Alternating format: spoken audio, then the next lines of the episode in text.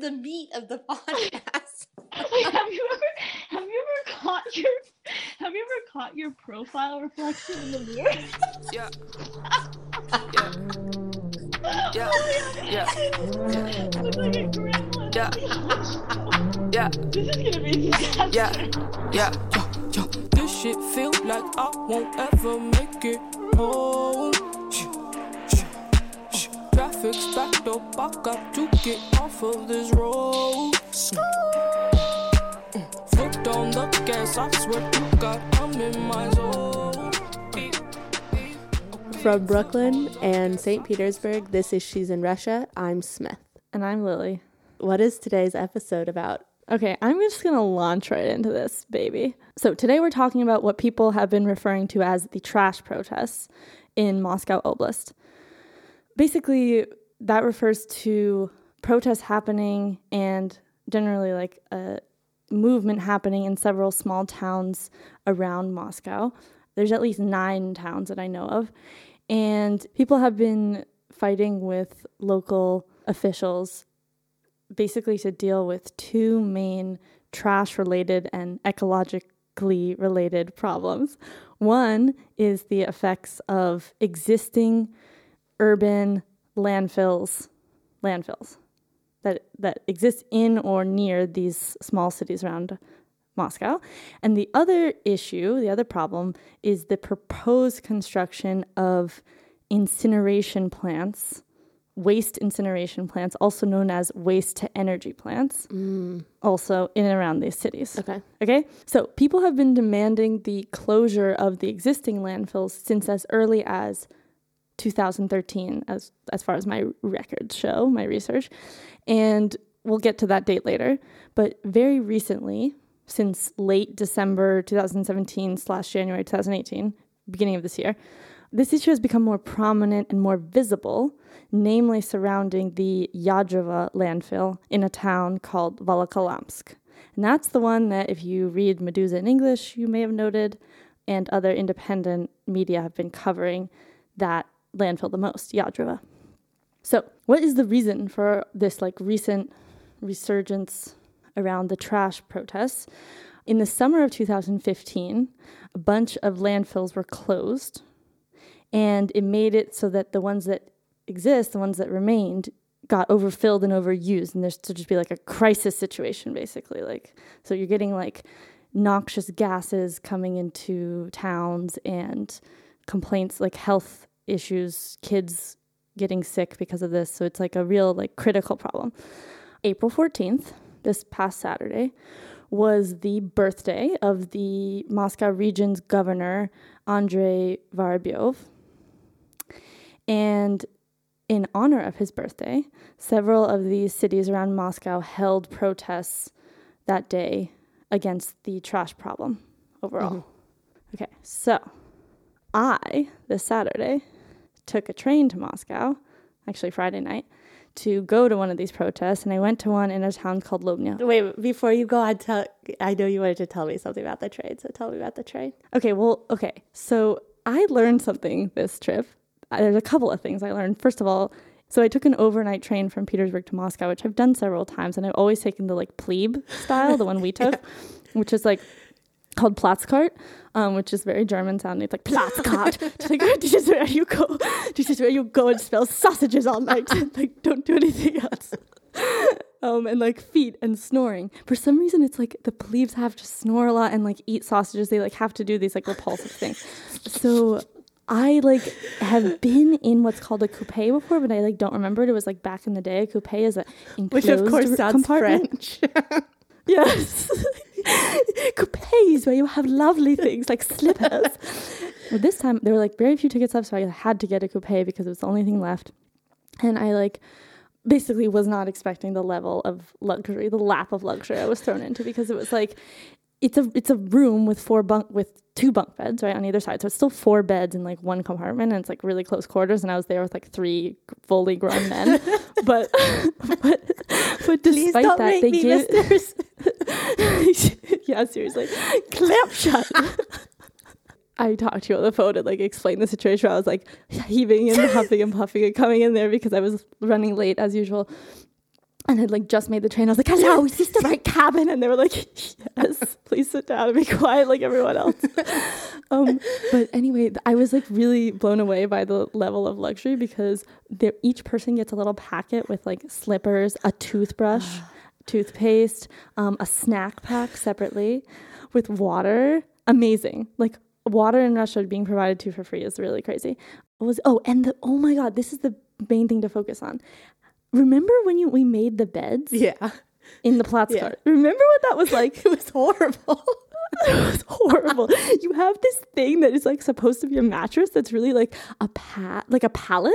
It's like a horrible pallet that's rolled up and you have to put a sheet on it, which is insane because you're surrounded by other people and you're like supposed to reach over them and put the sheet on this You're standing on like the lady's bunk below yours, and then like Lily yells at you because you're not supposed to stand on her bunk.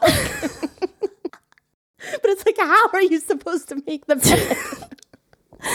You're on the top bunk, you have to be very careful about like the politics of stepping on the bottom bunk. So that's what we were dealing with.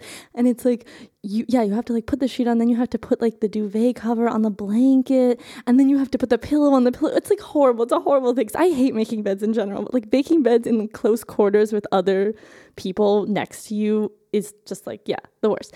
And this is so amazing because they provide a first of all, they provide a like fresh blanket that is covered already for you and then you're you're sitting on a bench and i was on the bottom bunk and if you're on the bottom bunk you literally i swear to god press a button. Basically you pull a oh. lever you pull, you pull a lever and the bed folds down and it's already made. And it's just like hello i'm here for you. It's like it's amazing. Okay so that's my anecdote. So Anyway, so now you know I took a train to Moscow and I took a train to go to one of those protests that I was just talking about way back then. And I went to a town called Lobnya, which I had never heard of until that day or until the day before. It's about an hour's drive north of Moscow city center. How many people live there? Do you know? 88,220 people live there as of this year, according to Wikipedia. So I was extremely lucky, like ridiculously dumb lucky, to be accompanied by two professionals, companions, and I'll let them introduce themselves. Uh, my name is Paramonova Natalia, and uh, I'm a journalist. Uh, and um, we are driving to Lobnya to find somebody who can tell us about this uh, out of meeting. Meeting? Yeah, know, Protests. Uh, I hope we will luck and uh, be safe after this. Hello, my name is Tanya Lanshina. I'm a researcher. I do research in the sphere of economics of renewable energy, and today I'm our driver. Yeah, so that is Natasha Paramonova. It was very cute how she said her name backwards, but she's like did it a formal way, like Paramonova Natasha, Natalia. Natalia, Natasha is short for Natalia. Okay, so that's Natasha Paramonova, Moscow-based journalist, and Tanya Lanshina, as she said, a researcher in renewable energy and the person whose car we used. Okay, so we arrived at this little town, and the the protest is taking place in the town's main square, which is like it doesn't look like a main square. It's just a tiny thing, and it, it's it's on the steps of their culture house, Dom Kulturi. I don't know how to exactly translate that, but it's like a Soviet thing that every town has. You know, like a center, like a community center. And around there are these like Khrushchevky-looking apartment buildings, apartment buildings. Even though it's surrounded by like fields and it's like a very rural-y town, people live in apartment buildings because Russia it's like really weird looking though because like you have these Khrushchevki and then you have like a big open field with like a ancient looking wooden church in it. We walk up to this protest and we kind of walk up like we're facing the culture house, so we're facing the like what basically is a make makeshift stage. Um, people standing on the steps of the culture house, and there are like cops standing around the perimeter. And there's maybe like I would estimate 50 to 100 people there, not a lot of mm-hmm. people. They're all semicircled around the steps of the culture house and people are giving speeches on a megaphone. Different people it's like random people organizers activists local politicians. One of the most notable characters i saw giving a speech on stage was this guy wearing a black beret and holding a balalaika. That's the guy you saw a picture yeah. of. And he had a special message for the dear Governor Vorobyov on his birthday. What do I want to say? Today, Governor Vorobyov gave us two really unpopular ideas. The first idea is to build trash incineration plants in the Moscow Oblast. He says, Don't worry, it's fine, it'll be ecological plants. The second idea is to elect him for a second term. He says, Don't worry, it'll be an ecological governor. I have a proposal, a business proposal.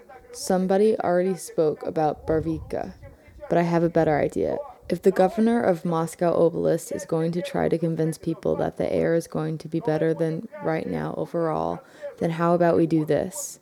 If the first trash incinerating plant is built, then every morning take the smoke from the chimney, put it into an air tank, strap that on the governor, and let him breathe that air exclusively. That way, either the trash incinerating plant will be shut down or the governor will be shut down. Either way, all will be well. And as today is the governor's birthday, we would like to wish him a happy birthday. And now the amateur activist song, and even a little dance Ensemble of the People's Chamber presents our oppositional ditty, Comrades. So Mr. Balalaika told us there was a ditty, and I wouldn't want to spare you the joy of hearing said ditty. Воробей наш дуба рухнул, сильно людям насолил. На, на митинг соберемся и отпор ему дадим. Опа! Опа! С днем рождения! After a bit of listening to the speeches on stage and the ditties, uh, me and Natasha went to speak with some of the people running the protest. We first noticed one of those people whose name is Diana Yakovleva because she was really pretty and blonde and she was in like a trench coat and looked like a newscaster. And the really funny thing is that we first noticed her because she was using a GoPro to do a live broadcast with Dozhd TV ah, Rain. okay, okay. She was like, she's like holding the GoPro above her, and the someone we were talking to was like, "Oh, that's Dozhd," and I we thought she was Dozhd, and we're like, "Oh, hello." anyway, so it turns out she's Diana, and she is not from Dozhd, but she is the deputy of Lobnya from the Yabloko party. Do you remember that party in the elections? Mm-hmm. Yabloko. I sure do. So she's from that party. She's also, in addition, a pro bono lawyer for this ecological organization that we heard a lot of at the protest called Princip, which means principle. Okay. But yeah, so she's a lawyer also before being a deputy. Basically, we heard from her that there's no plans to build a trash incineration plant directly in Lobnia, in that town. It would be built in like a this settlement that's called Gabovskova. It's between Lobnia and another town north of it. So it's like about 30 minutes outside of Lobnia, potentially, right? We also learned from her that she's basically like the go to, at least according to her, she's the go to ecological person for the town and potentially the region because she does pro bono for this Princip organization. And like since becoming a deputy, like the year before, she has been doing a lot of projects that relate to ecology in some way. Like recently, she protected a forest from some commercial building project. So it's not just the trash thing. Towards the end of the interview, she she basically gave us like the meat of her position on this whole trash topic. And she told us about her dream for the city of Lobnia. А вообще в целом по городу у меня есть идея, даже не идея, это нормальная вещь, которая уже давно реализовывается в Европе, это вести раздельный сбор. То есть, в принципе, город не такой большой. Это вполне возможно сделать, э, раздельный сбор. И, будет куда вывозить. ну, если, например, взять сбор макулатуры. В Москве, по-моему, я мониторю около 100 пунктов приема макулатуры. Для них это бизнес, а для нас это избавление от мусора лишнего. Мож- а э, сбор пластика уже давно организован. Вот этот микрорайон, он самый благополучный, на мой взгляд, здесь, потому что люди сами, а, ну, они жители Москвы, сюда приезжают как бы чаще всего как на дачу. Ну, и есть, конечно, те, которые постоянно живут здесь. Они уже давно раздельно собирают мусор, сами вывозят в Москву или еще куда-то. То есть я общалась с ними, они достаточно сознательные граждане и, и организовано у них это все. Вот. В плане раздельного сбора это, наверное, моя самая главная мечта. So she's like, I have this idea. Actually, people have been doing it in Europe for a while. It's called trash separation recycling. Well, yeah, but it's very important that it's not recycling, and we'll get to that later because there's two separate things here. There's разделный сбор мусора, which is literally the separate collection of trash, and there's переработка, musara, which is the recycling or like re um, any process. It's like a processing. Pro- it's a process. But she's basically like, yeah, I have this idea. That's like my dream for the city is to make this initiative that like people will start separating trash. She talks. She talks about how like there's already this sort of economy in place, especially with paper collection. So it's like scrap paper. for some reason, there's a separate word in Russian for that. Do we have a word for that? Scrap paper, I guess. Yeah, scrap paper. She's like, yeah, people make money off it. If you like collect that paper, you can give it to people who will who like will pay for it or like make money off it somehow. Kind of like cans or something. Yeah, but with paper. Yeah, like But it's paper. and apparently, she said that the people of Lobnia already collect plastic. And she was also talking about how there's like a whole scene of people who don't live in Lobnia. They live in Moscow, and like with the dacha thing, they come and they like hang out in in Lobnia. Hopefully, not only in the Khrushchevki. um, and that they are like really, you know, like aware ecologically, and a lot of them, including the people who live there, are like really driven and are like and some people who like live in Moscow will take their garbage back to Moscow with them, etc. Mm. So okay. she's like, people are motivated, and she just like to follow up on her dream said that she's been that last week she had just spoken to the head of the city about her trash separating dream and that he was interested in the idea and like she thinks people are ready for it so she seemed like pretty optimistic Okay. so we talked to another activist slash organizer whose name is alexander gavrilin he said he'd been an activist doing activisty work since 2004. As soon as we started interviewing him, he immediately launched into this story of the Kulakovsky landfill, which apparently is a massive landfill in the Chekhov region. Chekhov is like another suburb of Moscow to the south. Почему раньше-то прятались, а сейчас не прячутся? Деваться некуда. Десятки жалоб во все надзорные органы, что они не исполняют личный прием, который у них внесен как обязанность. И в том числе вот те митинги, куда мы сегодня приезжаем, мы, пикети, мы пикетируем, мы митингуем, но не ради митинга, не ради протеста, а ради того, чтобы привлечь внимание. И вот такой крайней формой была голодовка на полигоне ТБО Кулаковский. Голодали люди, привлекли к себе внимание, полигон в итоге был закрыт. Ну, почему Ядрова по- получил такой резонанс, а вот про Кулаковскую голодовку я вот... ну, Резонанс был огромный, более сотни публикаций во всех всевозможных СМИ, включая иностранные, э, такие как французский «Фигаро», немецкий «Билд». Просто, видимо, вы не отслеживали, но у нас летом очень был большой резонанс, и э, мы вообще были основоположниками вот этого экологического движения. По полигону ТБО «Колоковский» э, мы воевали порядка 5-6 последних лет. So he tells us that from June 1st, 2017 to August, so last summer, people in Chekhov were doing hunger strikes in protest of this Kulakovsky landfill, and that because of the hunger strikes they did that summer, it was it was finally closed. It, this ending this past summer, you said, right? Yeah, ending in August Okay. of 2017. And he was saying that this is this is a process though that they had been going through for like a couple of years and there had been like these incidents with the school there's a there's a distance like the legal limit uh, and and it was like too close to the landfill and because of that like he was reporting he was saying kids were getting sick kids would faint while they were in class and like basically have all these symptoms of whatever like noxious gas poisoning or something so like very similar to what was happening with the yadrova landfill. yeah yeah sounds very similar like the children are getting sick but this was going on and on and on for a couple of years he said and he made a point of mentioning that we're not just here at this meeting today and we don't just protest in general just for the sake of protests. He said that. But he said we do it to attract attention. And that's what we did with Kulakovsky. And that worked. Like we did the hunger strikes and it worked and we got some kind of result from it. hmm And then Natasha asks specifically about Yadrova, like to compare the two, and sort of says, like, well, I feel like Yadrova is getting all this media attention right now. How come I never heard about this Kulakovsky starvation strike? And Gavrilin's like, well, you clearly weren't paying attention because we actually were in all of the papers and hundreds of papers wrote about us and he like goes on he like starts listing like international newspapers that wrote about them but apparently yeah they got a lot of press in the summer according to him of 2017 so yeah it's kind of like a Yadrova like model model before Yadrova.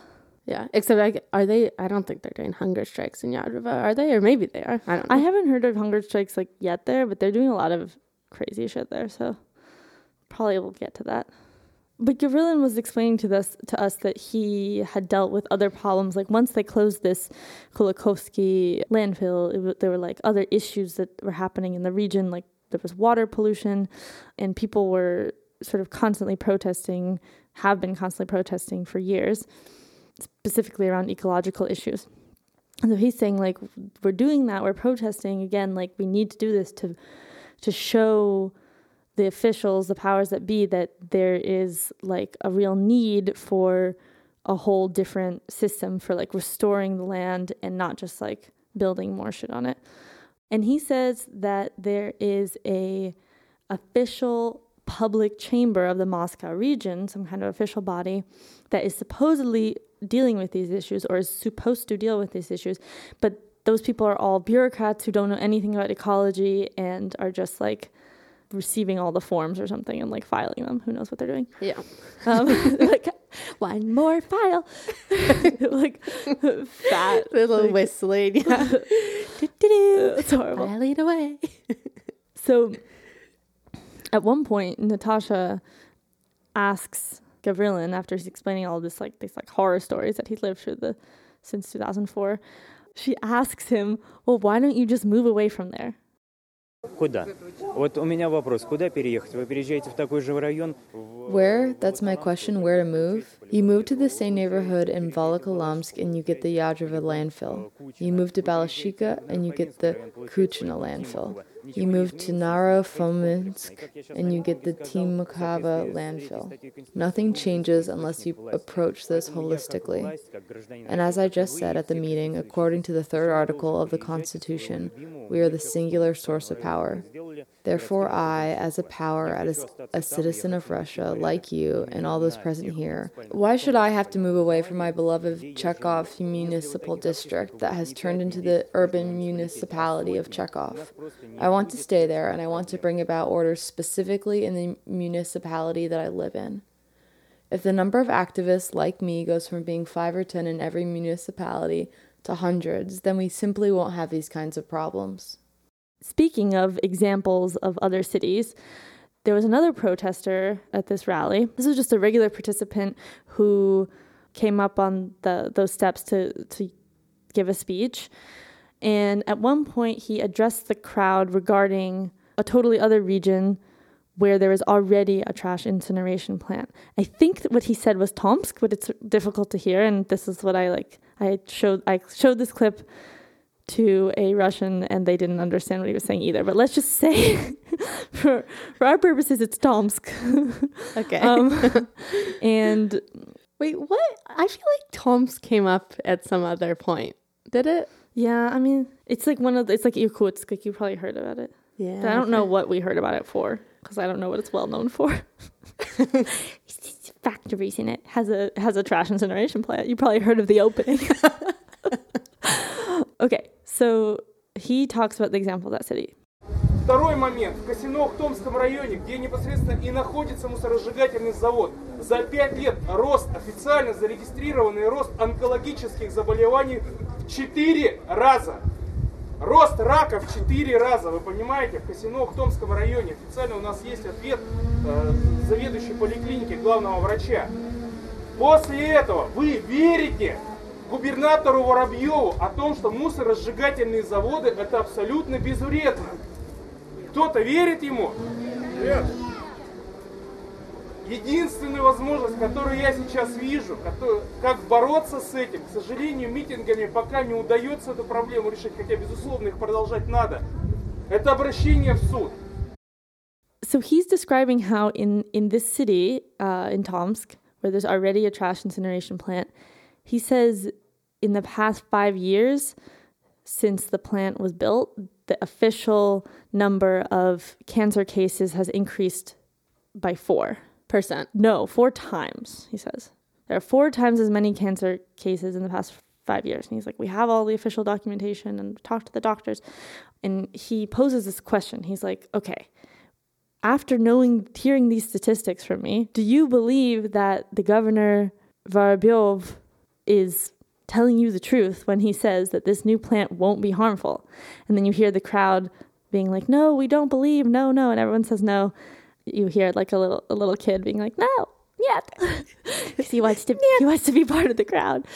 So this guy's conclusion basically is that this is a really harmful, horrible idea. There's no way to do this like the right way. And he's he says like the only possibility he sees to solve this issue is not to protest, though he thinks we that people should continue to protest, but what's actually going to solve the problem is to go to court. You can just sort of move away from like the megaphone area and we would talk to people on the sidelines because people were speaking the whole time on stage.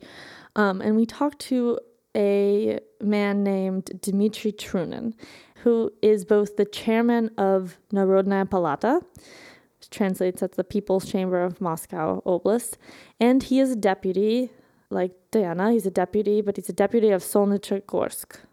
Solnechnogorsk, which is a city also north of Moscow, but a little more to the west than Lobnya. What is this Narodnaya Palata? We were, we were asked him, like, so you're the chairman of this thing. What is this thing? he said the People's Chamber of Moscow, the People's Chamber Chamber is basically like a grassroots alternative organization to the official public chambers. You have the People's Chamber and the Public Chamber, and the Public Chamber is those people that I referenced before who are supposed to be handling all the ecological issues and the issues of the city, but are just like a bunch of bureaucrats who file things. So, and yeah, they're really good at filing. And Trunin like summed it up. He was like, "So we created the People's Chamber because the original, the official public chamber."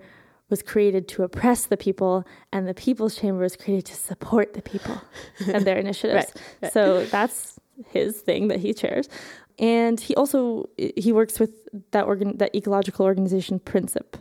And so he launches into the story of another landfill called Istrinsky, and he says that that was the first one that Princip closed, the first landfill they successfully closed back in 2013. So that's where I took the date of like this trash date start. So potentially it started earlier. Trunin tells us this entirely new solution to the region's problems with trash that up until that point we hadn't heard about. Есть такое мнение, что каждый город в отдельности борется с собственной свалкой, а в общем проблему никто не видит, и вот давайте двигать эти свалки. Смотрите, я был инициатором референдумов, я два раза поднимал этот вопрос. Референдум за раздельный сбор мусора – и два раза я предлагал референдум против мусоросжигательных заводов. Сейчас я председатель инициативной группы по строительству первого экологически безопасного завода в Барвихе. This was a bit like of a like confusing move, but what Trunin just did was he explained to us that in addition to being, you know, like pro separating trash, as we've heard before, and also against the trash incineration plant, he is heading an initiative to build what he calls an ecologically safe trash incineration plant in a town called Barvikha. Barvikha is just a little bit west of Moscow, like Wait, how big? How big is that town? Uh, Barvikha is is small. It has about four thousand people as of 2010. 4,000 is like really small compared to like 100,000, which we saw from Lobnya.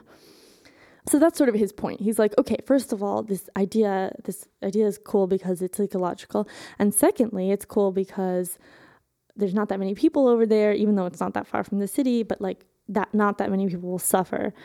And then at one point, he said this winning sentence where he was like, "Well, why would we build this this plant in Solnechnogorsk when we can build it there. Your logic, sir, is stunningly on point. it's like what? Then Tanya, who remember is the one of my companions, who is the renew- renewable energy researcher, she pipes in with a question for Trunin of how does he plan to solve the trash problem? And Trunin answers her that he is he's really pro establishing trash separation in the city. And he's specifically not talking about recycling, but separation.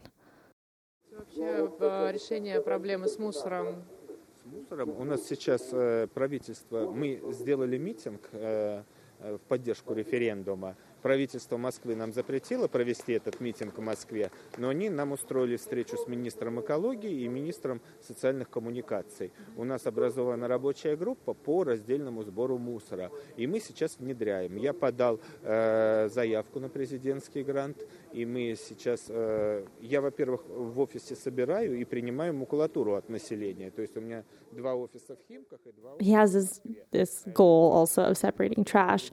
The, the same goal as like Diana. right? Same goal as Diana, yeah. But he says that if you remember, Diana had mentioned like there were points that you could take your paper waste, your your scrap paper to around Moscow. She said there were like about a hundred of them. Apparently, Trunin operates four of them in his four offices. And he was like, anyone can come by with their paper, anyone in all of Russia, which is really funny, tracking over from Tomsk. Instead of answering Tanya's question, which is how you're going to solve the trash problem, he, he, he kind of answers, but he sort of says, like, well, I collect paper. And then Tanya sort of like follows up that question by saying, okay, so you're talking about separating trash. So are you trying to solve this problem with recycling? And Trunin says, no, no, no. So recycling, that's a whole other world. Like, we're not, we're not talking about recycling, sweetheart. Separating trash. then he says, separating trash is what will save us. Uh, Wait, so is so the general idea is that if you separate the trash and then you only burn the things that are like less noxious, then it might be okay. Is that the general thing? Yeah, that's what I'm getting from what he means by ecological. It's like you separate and then you have to burn something and then like, but the other thing that he said, and it, it is confusing. I'm not like trying to like bulldozer my logic over. Like it didn't make sense. Is like he did talk about like, yeah, you just burn less harmful things. You separate the organic, the metal out, and then you just like, I guess, burn paper or whatever. But then since he was also referencing this like paper economy that Deputy Deanna referenced of like people get money to to sort of to like they give their paper to some we're assuming private company and get paid for it the way you would get money back for like recycling cans as you mentioned then that's incentive for people to collect their paper. So like i'm a little bit confused with what happens to the incentive part of this whole process.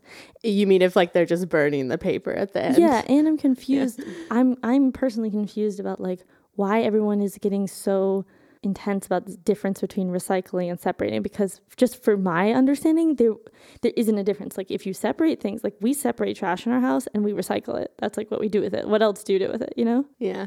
anyway Trunin's like telling us about all these meetings he has and all these officials he meets and all these like talks he's in. And he says like this whole trash separation thing like really pushing it and we think this is actually going to work out because people right now people being like the officials he's talking with they are like stuck in a corner. They like there's so much noise around this issue right now they basically like have to agree to the activist demands. Yeah they have to do something. So then natasha's like okay so if you're already having these talks with these officials and like it seems like they're going to get this trash separation initiative moving forward what are we having a meeting about here? Like is this meeting for you is it kind of like a is it kind of like some kind of form of therapy or something? I would call it a therapeutic, surgical, meaning if therapy doesn't help, we'll cut them out and that's it. I mean, in the good sense of the word, like a tumor, right?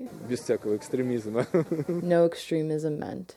So, one thing that was cool about this protest was that overall it kind of felt like very homey almost because it was so small. Like it was sort of comfortable. And after the after the protest was over, Natasha and I were joking about that being like she actually brought it up. She was like, "Well, that was a nice little protest. like, I felt like safe there. It wasn't scary, and it was just kind of like cozy, almost. Like you just talked to some people, and like it had a charm of this like small town charm of like people with megaphones in a tiny center. You know, like I got that even from the pictures, just like yeah, people that probably like maybe some of them know each other already, and they're just like, we're gonna go and like t- take this time to talk about this thing and like voice our opinions on it. Oh, they def yeah, they definitely know each other. Yeah, and people and it was nice that people came out from other places like this Solnechnogorsk people, you know, like people from different places, Chekhov. And like the police who were standing around the perimeter were just kind of like bumble standing, like they weren't like it just it did it didn't have any like threatening vibes that you might get at some protests of like impending violence, like none of that. Yeah. Yeah. Another thing, sort of about the atmosphere that was nice, was that like all these different people got up on on to the the steps to to speak. Like it wasn't just activists, it wasn't just organizers, but it was just like regular people. And then you had like this mix of these impassioned speeches and these like silly speeches, like the balalaika guy, who well, he's not silly, but you know, he had like he's like good rhetoric. He like had repetition and he's good at speech giving. And in some cases, you had what I would consider something that is like appropriate in almost every occasion in Russian culture someone reciting poetry. Кто-то бессовестно вас обокрал.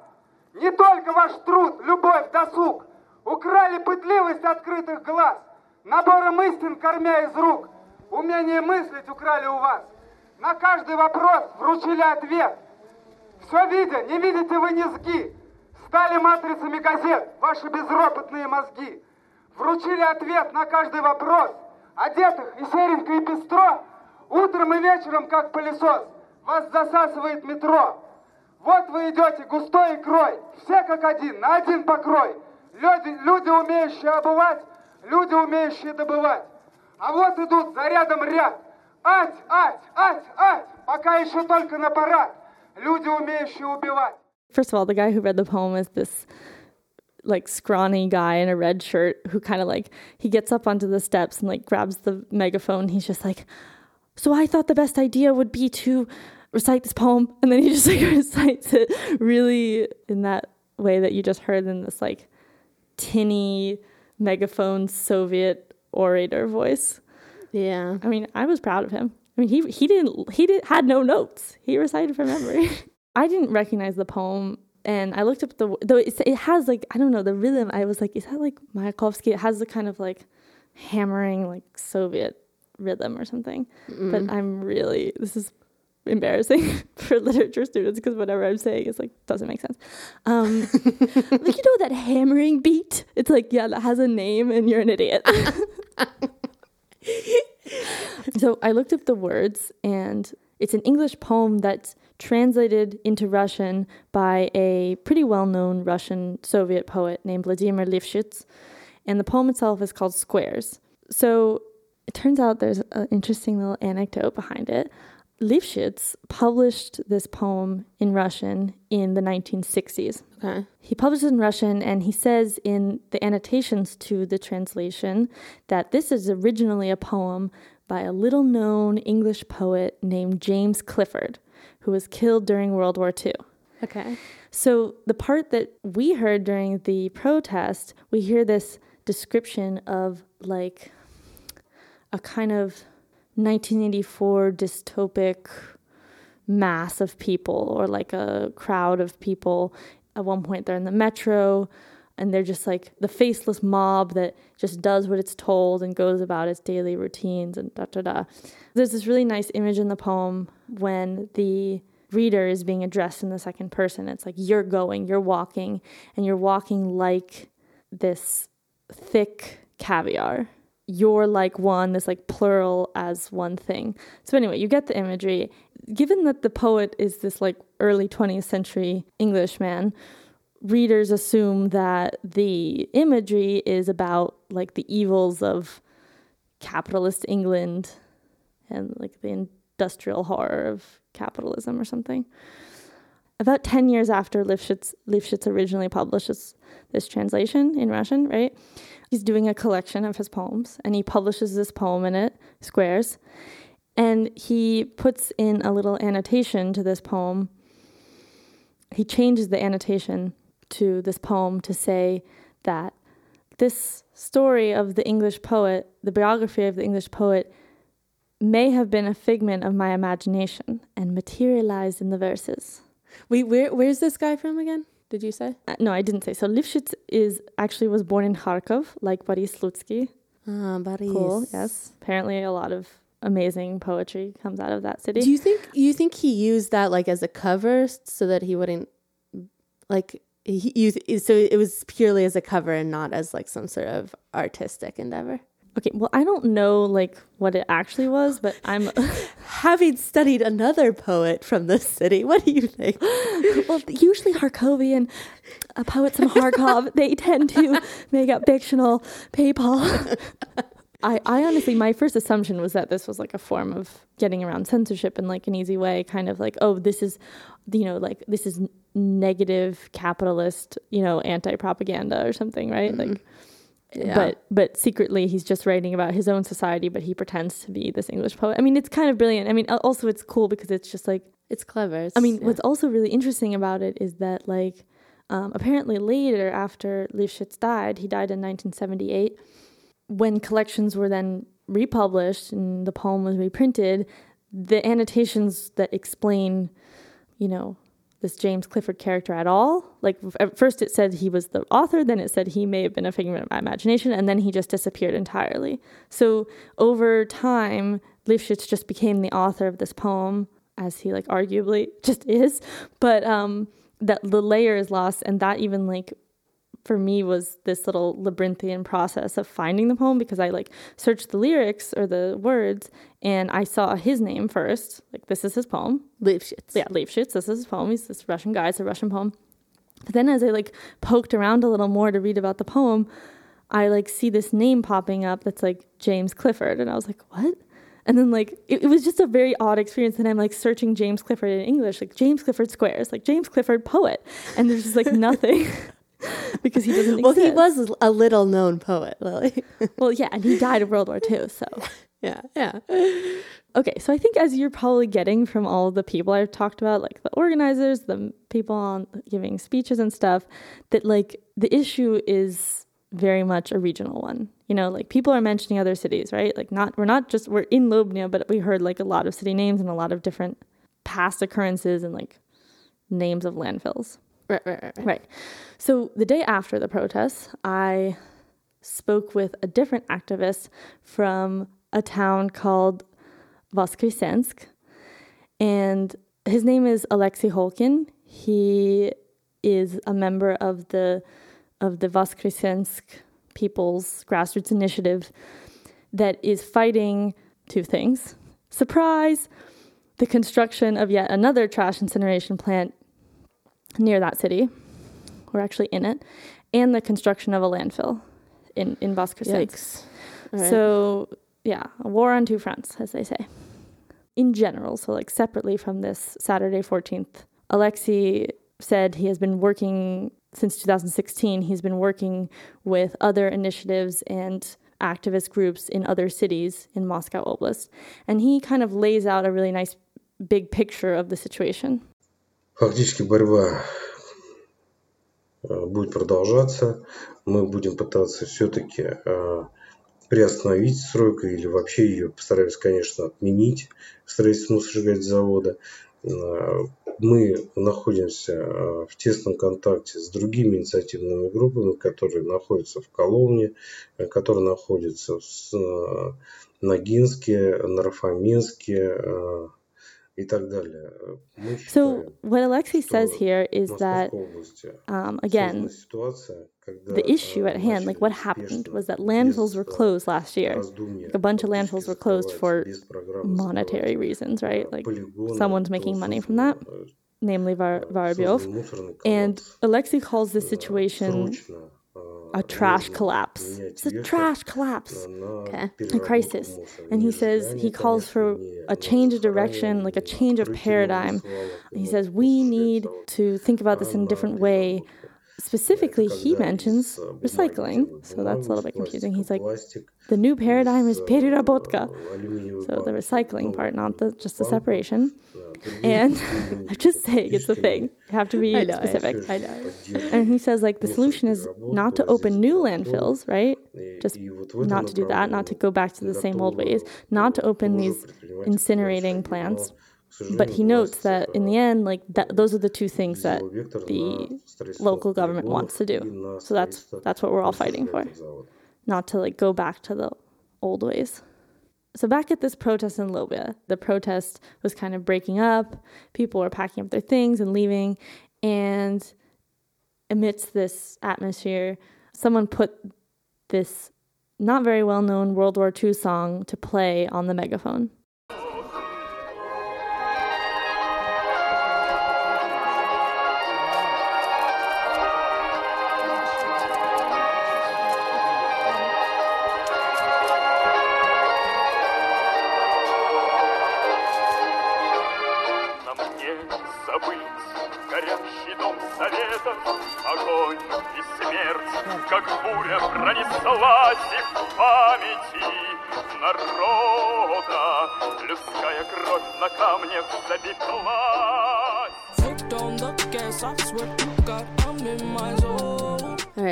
Close this sucker out, huh? Yeah, let's close it. That's the episode.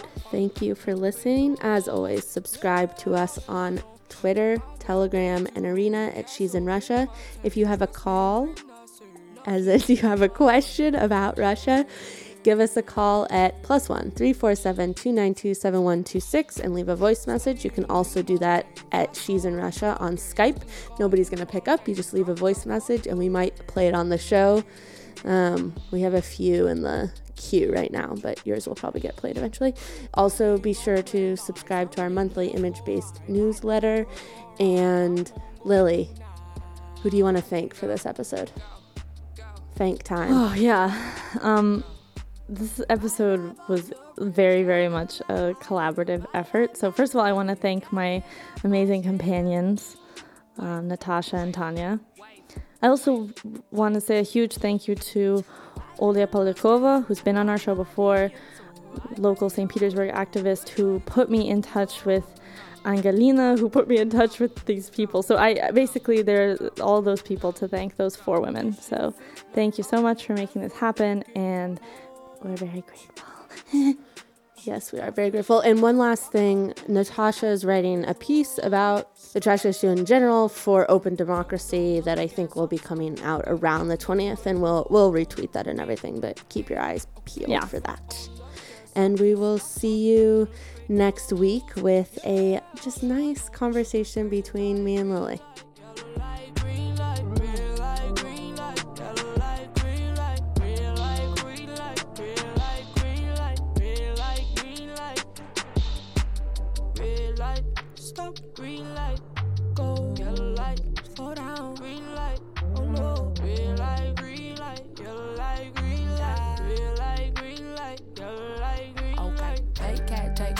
Take my attitude. Shortcut is the avenue. Shit, I had to move.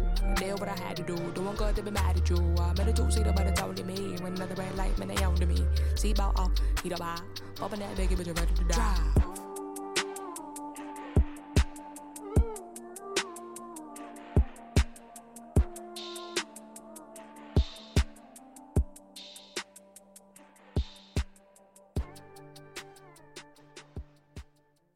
It's okay if I say oblast, right?